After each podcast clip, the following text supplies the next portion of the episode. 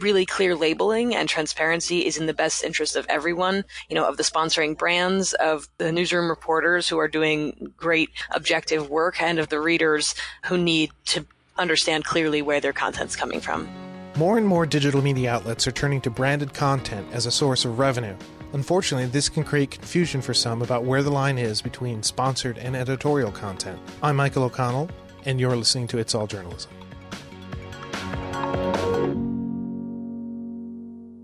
Melanie Deziel is a brand storytelling consultant and the founder of StoryFuel, which helps teach marketers how to think like journalists.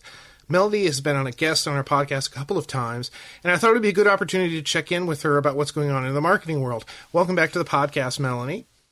Thanks for having me back. Well, we first spoke, uh, you know, I think uh, we met at a, an AAN conference, I think the one in Utah, way back in 2014, and, and I invited you to come onto the podcast because, you know, you were you know talking about you know the business side of uh, of journalism and and marketing and, and uh, I thought it would be kind of an interesting conversation. You know, way back then w- when, when you first were on the podcast, we, we, we talked a lot about native advertising, native content.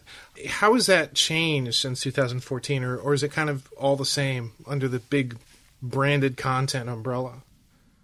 Yeah, it's it's so funny. We've we've managed to find a lot of ways to talk about the very same thing and a lot of slightly nuanced terms to refer to the same general sort of work. So, yeah, native advertising at least for, for those of us kind of in the publishing world, generally refers to brand content that lives on a publisher's site, right? That's advertising that's native to a publisher's website or, or print platform. You know, content that's being created or sponsored by a brand for that same publisher audience. Brand content is often used in a slightly more general way to refer to any content a brand is creating, whether it happens to live on a publisher's platform or not. So, brand content might be used to refer to stuff that lives on the brand's own website, on the brand's you know social channels. Maybe they're creating a, a video series, for example, on YouTube. So, brand content is sort of the, the more generalized term, you know, in a, a square rectangle sort of thing, where they're they're all not quite each other, but it's all under that same in that same family. So, yeah, brand content is the is the more general of the two terms. But yeah, we're we're talking about broadly the same thing. This idea of brands and, and marketers trying to adopt the benefits of storytelling as a way to communicate with their audience. Okay, and this is not always just uh, you know necessarily connected with a, a, publication per se. It could be just you know this is the way that you know a business wants to present itself in in in a, in a form that looks sort of journalistic. You know, a series of stories, a series you know of videos that you know, kind of tell their story. Uh, and, I think it's probably easier in that realm to sort of look at it and say, hey, oh, I understand that that's kind of advertorial in a sense. It's just kind of when you get into the editorial side where you have publications who are, you know, have editorial content, but then also have this sort of branded branded content, uh, this uh, native advertising in there, where we kind of get this sort of muddy, you know, muddy line. So, you know, how do publications sort of demark, generally demark, um, you know, branded content from editorial.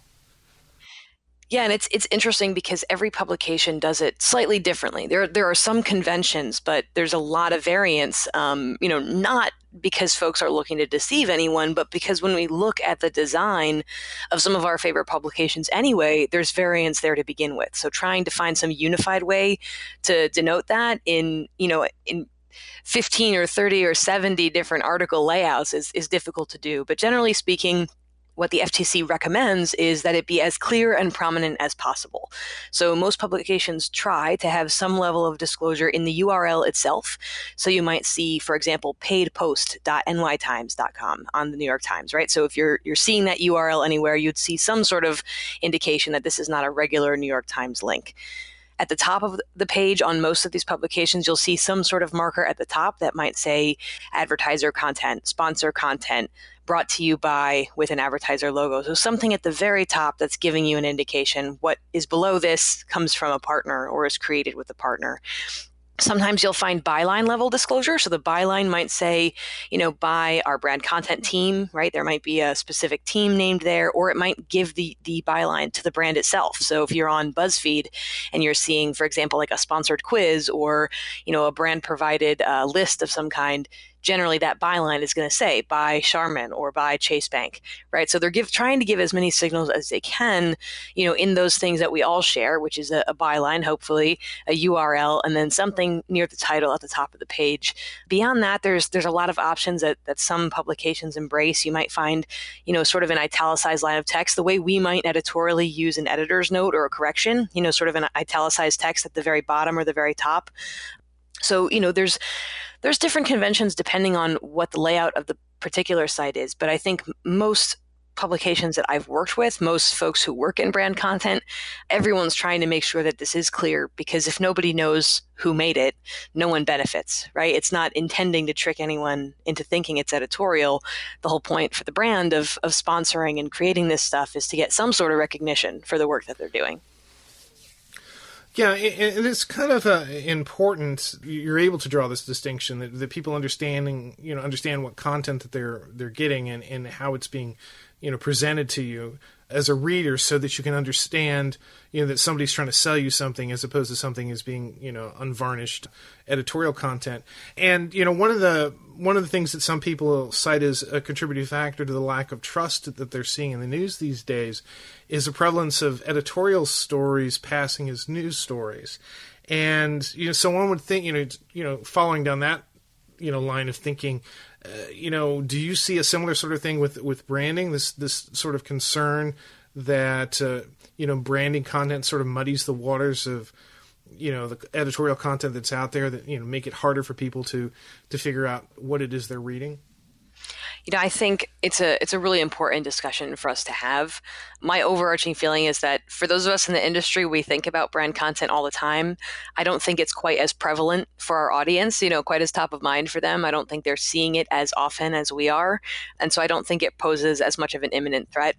The much more real challenge for you know from a media literacy standpoint is is the very real challenge of people understanding when, whether something is opinion or fact right? Whether it's editorial or news. Mm-hmm. I think that's something that they run into on a much more you know much more higher frequency. That's the kind of thing they're probably seeing on a on a daily basis sometimes several times a day needing to distinguish is this someone's opinion or is this factually reported news? And i think that becomes much more complicated in a broadcast environment which is you know not my specialty. I focus generally on, on digital and print content, you know, editorial news or or branded. But I think especially in a broadcast environment, it can be very difficult for our audience to understand who exactly they're hearing information from and whether it is opinion or or reported fact. And I think that that that inability to distinguish has made people skeptical understandably so. They're not sure who to trust. They're not sure what their where their content's coming from. And so i can understand why some brand content would get swept up in that skepticism. It makes total sense to me and i, I would I would expect that our readers should be skeptical. I think we're better off if they are skeptical. And if anything, it just sort of raises the bar for us to be even more transparent and even more clear to try to do our best to, to settle some of those those fears and help them understand where we're coming from and, and what exactly they're they're engaging with.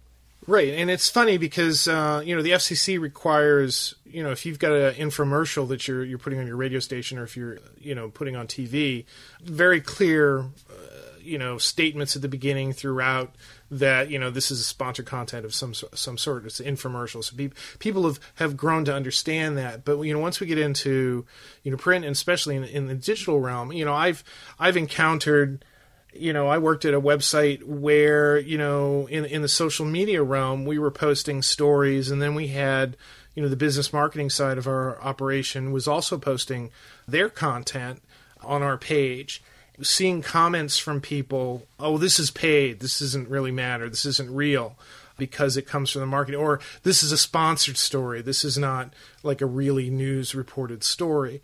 You know, what, what do you think of something like that? Like I said, I can understand people's confusion.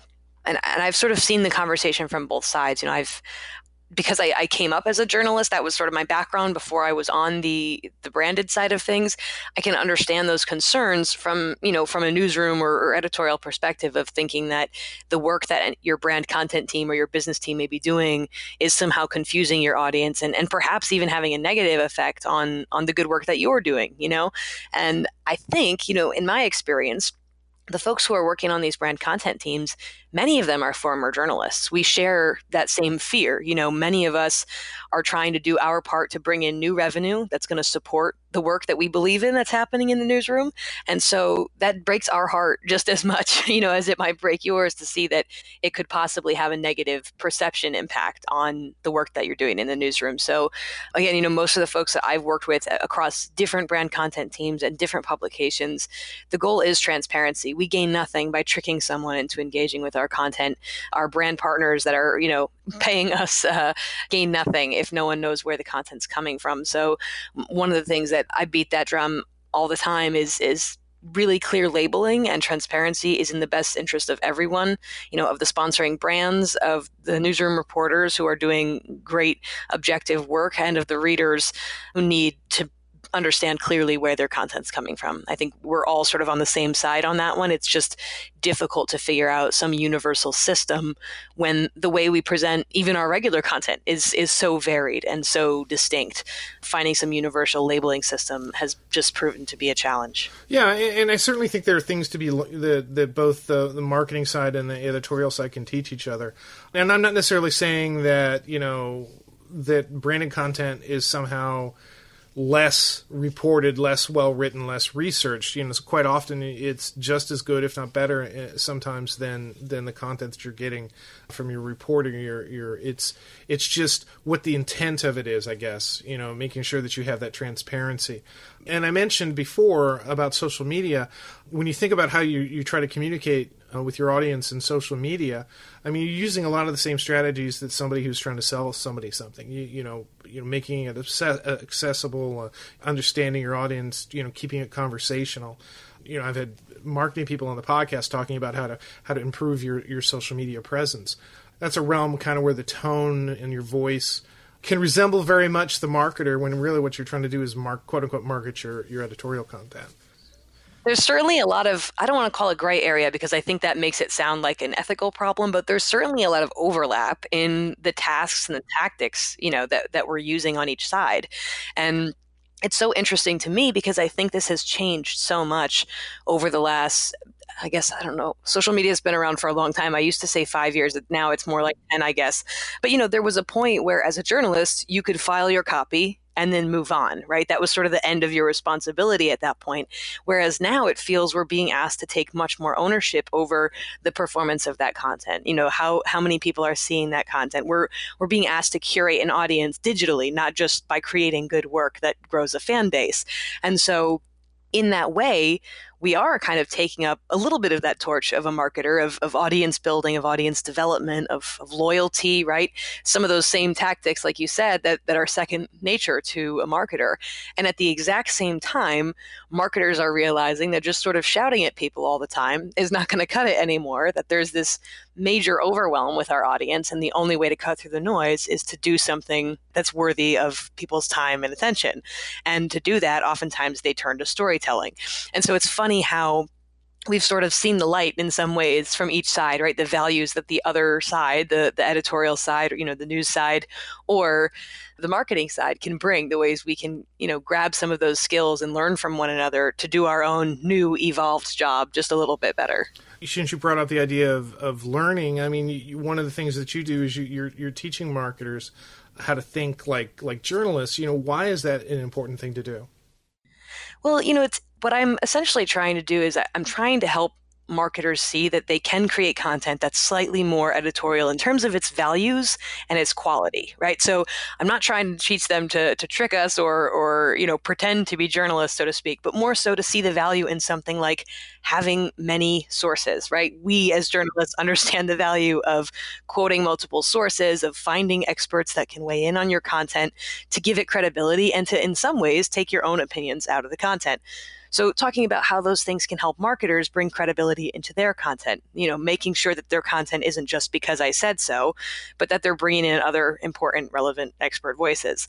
So things like that that may be second nature to us, you know, is it's kind of in everyone's best interest. The marketers are going to have an easier time creating connections with people. They're going to have an easier time getting that content to perform well for them, right? It's much easier to turn a six into a 10 than a two into a 10. You get to use a lot less resources if you, you start a little closer to the finish line. So, helping them create better content that people are actually going to want to read or engage with or learn from or laugh with.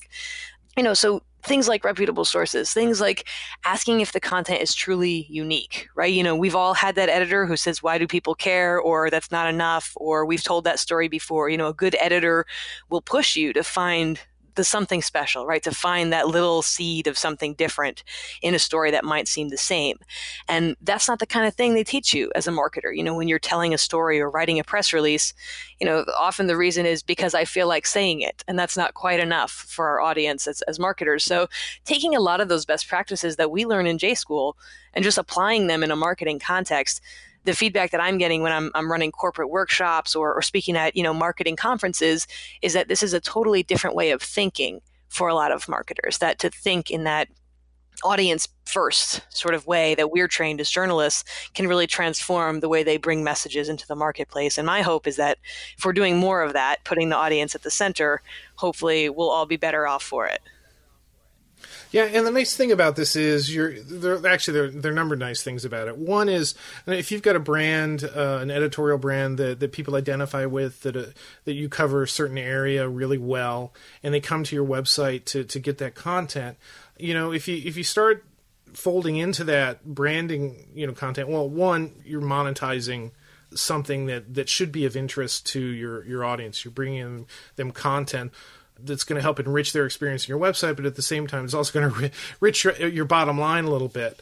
And so, you know, for me, that that's kind of one of the neat things about branded content in, in the digital space. You know, certainly there are all these you know transparency issues, but the idea is as a storytelling device to sort of serve a larger you know means you know where I think we all understand the old advertising model that you know if if you've got a running magazine and and you you you're selling advertising to a shoe manufacturer, well, you know why not create content you know, that's sponsored by the shoe manufacturer. That's not necessarily rah rah shoe manufacturer, but you know maybe it's a you know you're interviewing an athlete who who wears those shoes and they talk about why they use use those shoes.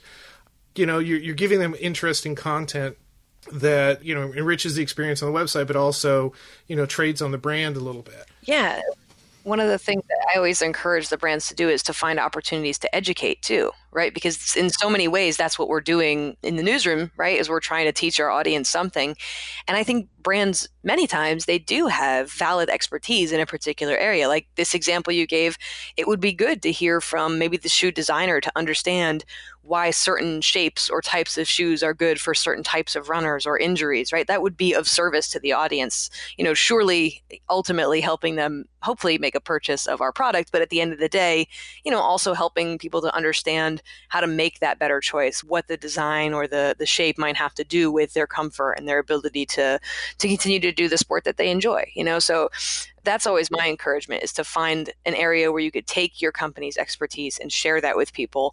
That's going to be sometimes the most objective way you can bring value to an audience. Yeah, and it doesn't always have to be so blatantly, you know, about the company. I mean, you know, you see it all over the place in, in you know, like sporting events or something, like a, you know, some company, the, the official whatever of, of, of Major League Baseball.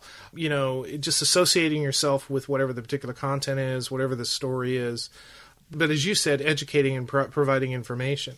So we first talked in, in, in 2014. Have things changed a lot in the last five years, do you think? I think there's some sort of perennial conversations that always come up, right? I mean, we're still talking about are we scared of the impact that big companies like Facebook and Google have, right? They might have a few more companies in their portfolios now. They may have rebranded, but it's still that same sort of conversation about the power they have over the traffic we receive and the way we reach our audience. That's always scary, right? Having some of that out of your control. I think we're still having conversations about how we measure things that we do because as we talked about before there are a lot of different platforms. There are a lot of different social media platforms now new ones coming all the time a lot of different standards for the way we measure things.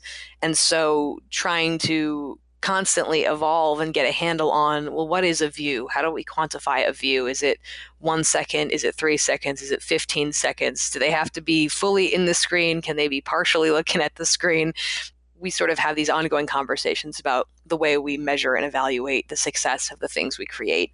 So I think some of those conversations are are always on, so to speak. They're they're never going anywhere. I do think what's new is there's a slightly different attitude toward content, at least from what I perceive, than there was five years ago. I think when we talked the first time, those of us working in branded content in, in, native advertising were very much in a position where we had to convince brands that content was something worth creating. We had to convince them that yes, you should tell a story instead of just buying a banner and yes, you should, you know, back away from your product and talk about other other things that are of value to you and, and to your audience. And I think we're not so much in that situation anymore. I think most often brands now see and recognize the importance of telling stories. They sometimes come with their own stories in mind, although, you know, maybe not the final story we take to print or to publish, but they're a little bit more advanced in terms of understanding the value of storytelling, understanding the value of creating content for their audience, of, of educating them or entertaining them. And now it's a little bit more of a collaboration rather than convincing them. And from a creative standpoint, that's a much better place to be because you feel like you've got folks on your team. You feel like you've got access to more resources and ideas. And so I think we're seeing you know, it's a little bit less of a fight to make good work. And I think that's kind of a good sign for all of us. Yeah, and I think people understand that you know being content adjacent, you know, you know having your brand there with with something that, that's going to create value in your audience is really kind of uh, appealing, I guess, to these outlets. I want to sort of track back on, on some of these these you know ongoing conversations that that you sort of alluded to around you know metrics what are the metrics that that seem to be the the ones that most people are looking at to measure whether a a campaign is successful or not?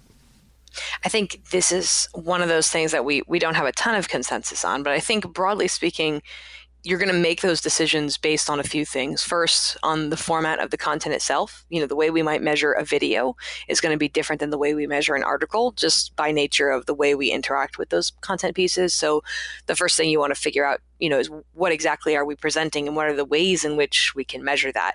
So, you know, if we were working with an article, for example, it would be very similar to the way we look at success from, you know, a news or editorial standpoint. You know, how many views did that get? What was the engagement or the conversation around that? The comments, the likes, the shares, you know, things like that, the feedback on social media, the same way we would look at it sort of from a from a news standpoint to see how it was performing if you're looking at a, at a video, you know, it's a slightly different conversation. You can think about how many plays did the video get, how many views, how long did people view the video, either total or on average.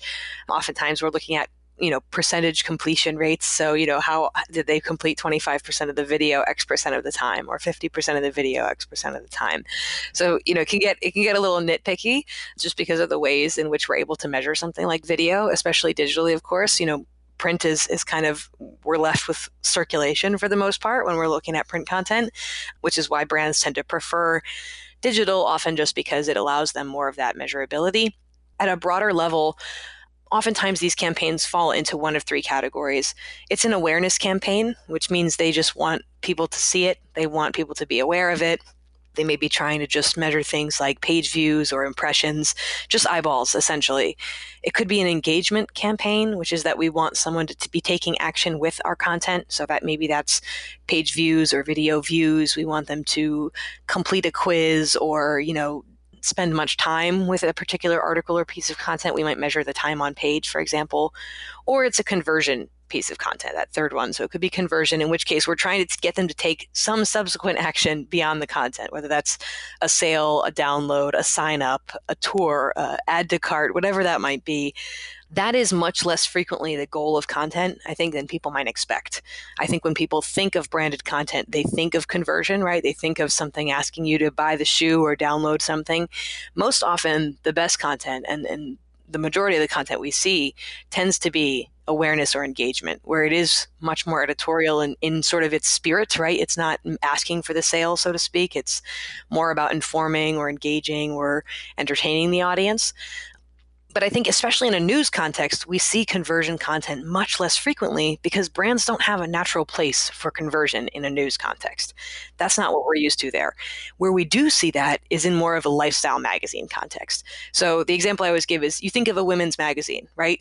Even if you're looking at only editorial and and uh, you know news content, so to speak, it almost always includes brands anyway, right? It's telling you what products to buy, how to style them, what the trends are, right? Brands are all over that kind of content, you know, even when without sponsorship. And therefore, when we're in that kind of environment, to have a brand saying, here's our choice for the three lipstick colors you need to buy this fall, it's much less out of place it's not so jarring for readers to have a brand talking to them in that environment because brands have a place in that environment. So we do see some conversion content. It just tends to be in those much more brand safe environments like lifestyle magazines where brands have a natural place to begin with. But for for those of us working in a news context, you know, a news magazine, newspaper, website, the conversion content is just it's not happening as often. Yeah, and uh, there's an expectation, you know, what a particular outlet you're going to is to what experience that you're going to have. That you know, if you're going to, as you said, to like a women's magazine where there will be brands, yeah, your expectation is you're going to be encountering those within the content, whether it's editorial or brand focus. The other thing you kind of mentioned, you touched on, was social media, Facebook. How frustrating is it that you you can't just post something on Facebook and you know you X number of people are going to see it? I have a hard time getting upset about it. I can understand the frustration of, of building an audience and wanting to reach them, but I think on some level, we've always known it was rented land. And so you know, if you if you're not paying, then you are the product, right? And so we had to know at some point, and, and we talked about this. We, we we all saw it coming. We just hoped it didn't, right? That we'd have to pay to get that reach, that we were going to be the products on that platform. So I can understand it from a business standpoint. I think it's frustrating as a creator, you know, editorial or otherwise, to not be able to reach your audience. But I do think it kind of underscores the value of some of the ways where we don't have as much of a middleman in reaching our audience. You know, people who are running independent email lists that are able to communicate with their audience that way there's a lot of ways to kind of connect with your audience. You know, uh, the old school RSS feeds to your blog, you know, those things that, you know, we sort of left by the wayside when shiny new social came around are now some of the, the easiest ways to have consistent contact with your audience without that middleman in between. So it kind of, it kind of forces us to return back to basics and be a little more strategic. Yeah, and that's why it's important to uh, you have campaigns that that have people sign up for your newsletter, et cetera uh, or whatever services that you, you develop develop these lists that you can market directly to them because they've expressed an interest in in, in receiving that content. I know, I know that this isn't strictly um, marketing or, or, branded content, but I want to sort of get your your, your take on it. You're, I take it you're familiar with Taboola. You know where there'll be like at the bottom, maybe a, a, bottom of a story page, there'll be a bunch of windows of of different types of ads of um, advertorial type content and then mixed into that maybe editorial content you know a few stories from whatever whatever the publication is. What, what are your thoughts on that as far as you know we were talking before about transparency. Do you think that that type of platform can sort of muddy the waters for people and sort of present in it maybe an image that a more news focused uh, website m- might not be comfortable with yeah. So the units you're talking about, we call them recirculation units. So there's Taboola, Outbrain, Zergnet. You know, there's a there's a ton of brands that are companies that that offer this service.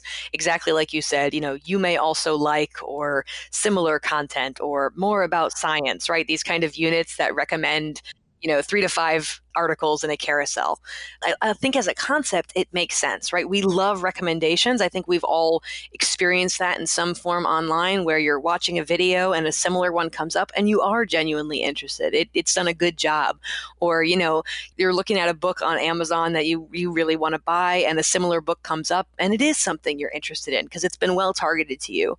I think the challenge with these particular units is that they're done very cheaply, right? So the it's very cheap to buy many many impressions in this environment. And what happens is when that cost comes down, you have sort of less savory characters buying their way in there, which is why you see oftentimes, you know, this crazy trick will drop 20 pounds of belly fat in five hours or something, you know, ap- appearing in that same thing, or celebrities you didn't know were dead that, you know, actually aren't dead. So, you know, you start to get that kind of low quality content because people are taking advantage of a cheap stream of traffic what happens is when those sort of unsavory characters buy their way into this, you know, otherwise efficient environment, it becomes less brand safe. So you're less likely to see, you know, good editorial content appearing there. You're less likely to see reputable news content appearing there. You're less likely to see what you alluded to before, even the sort of high quality, well reported brand content, because they don't want to be alongside the dead celebrities and the belly fat, right?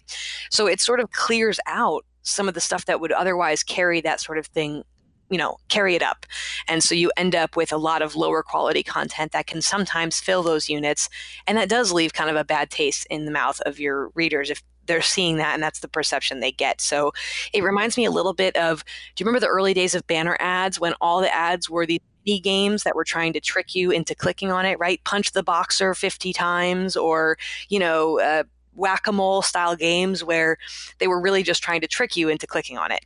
And then we sort of had the pendulum swing back the other way. Now there are good quality banner ads, you know, whether we click on them or not, who knows, but they're a little more authentic, transparent, and genuine in terms of this is an ad and we're telling you something, as opposed to kind of sneakily tricking you into clicking on a particular pixel.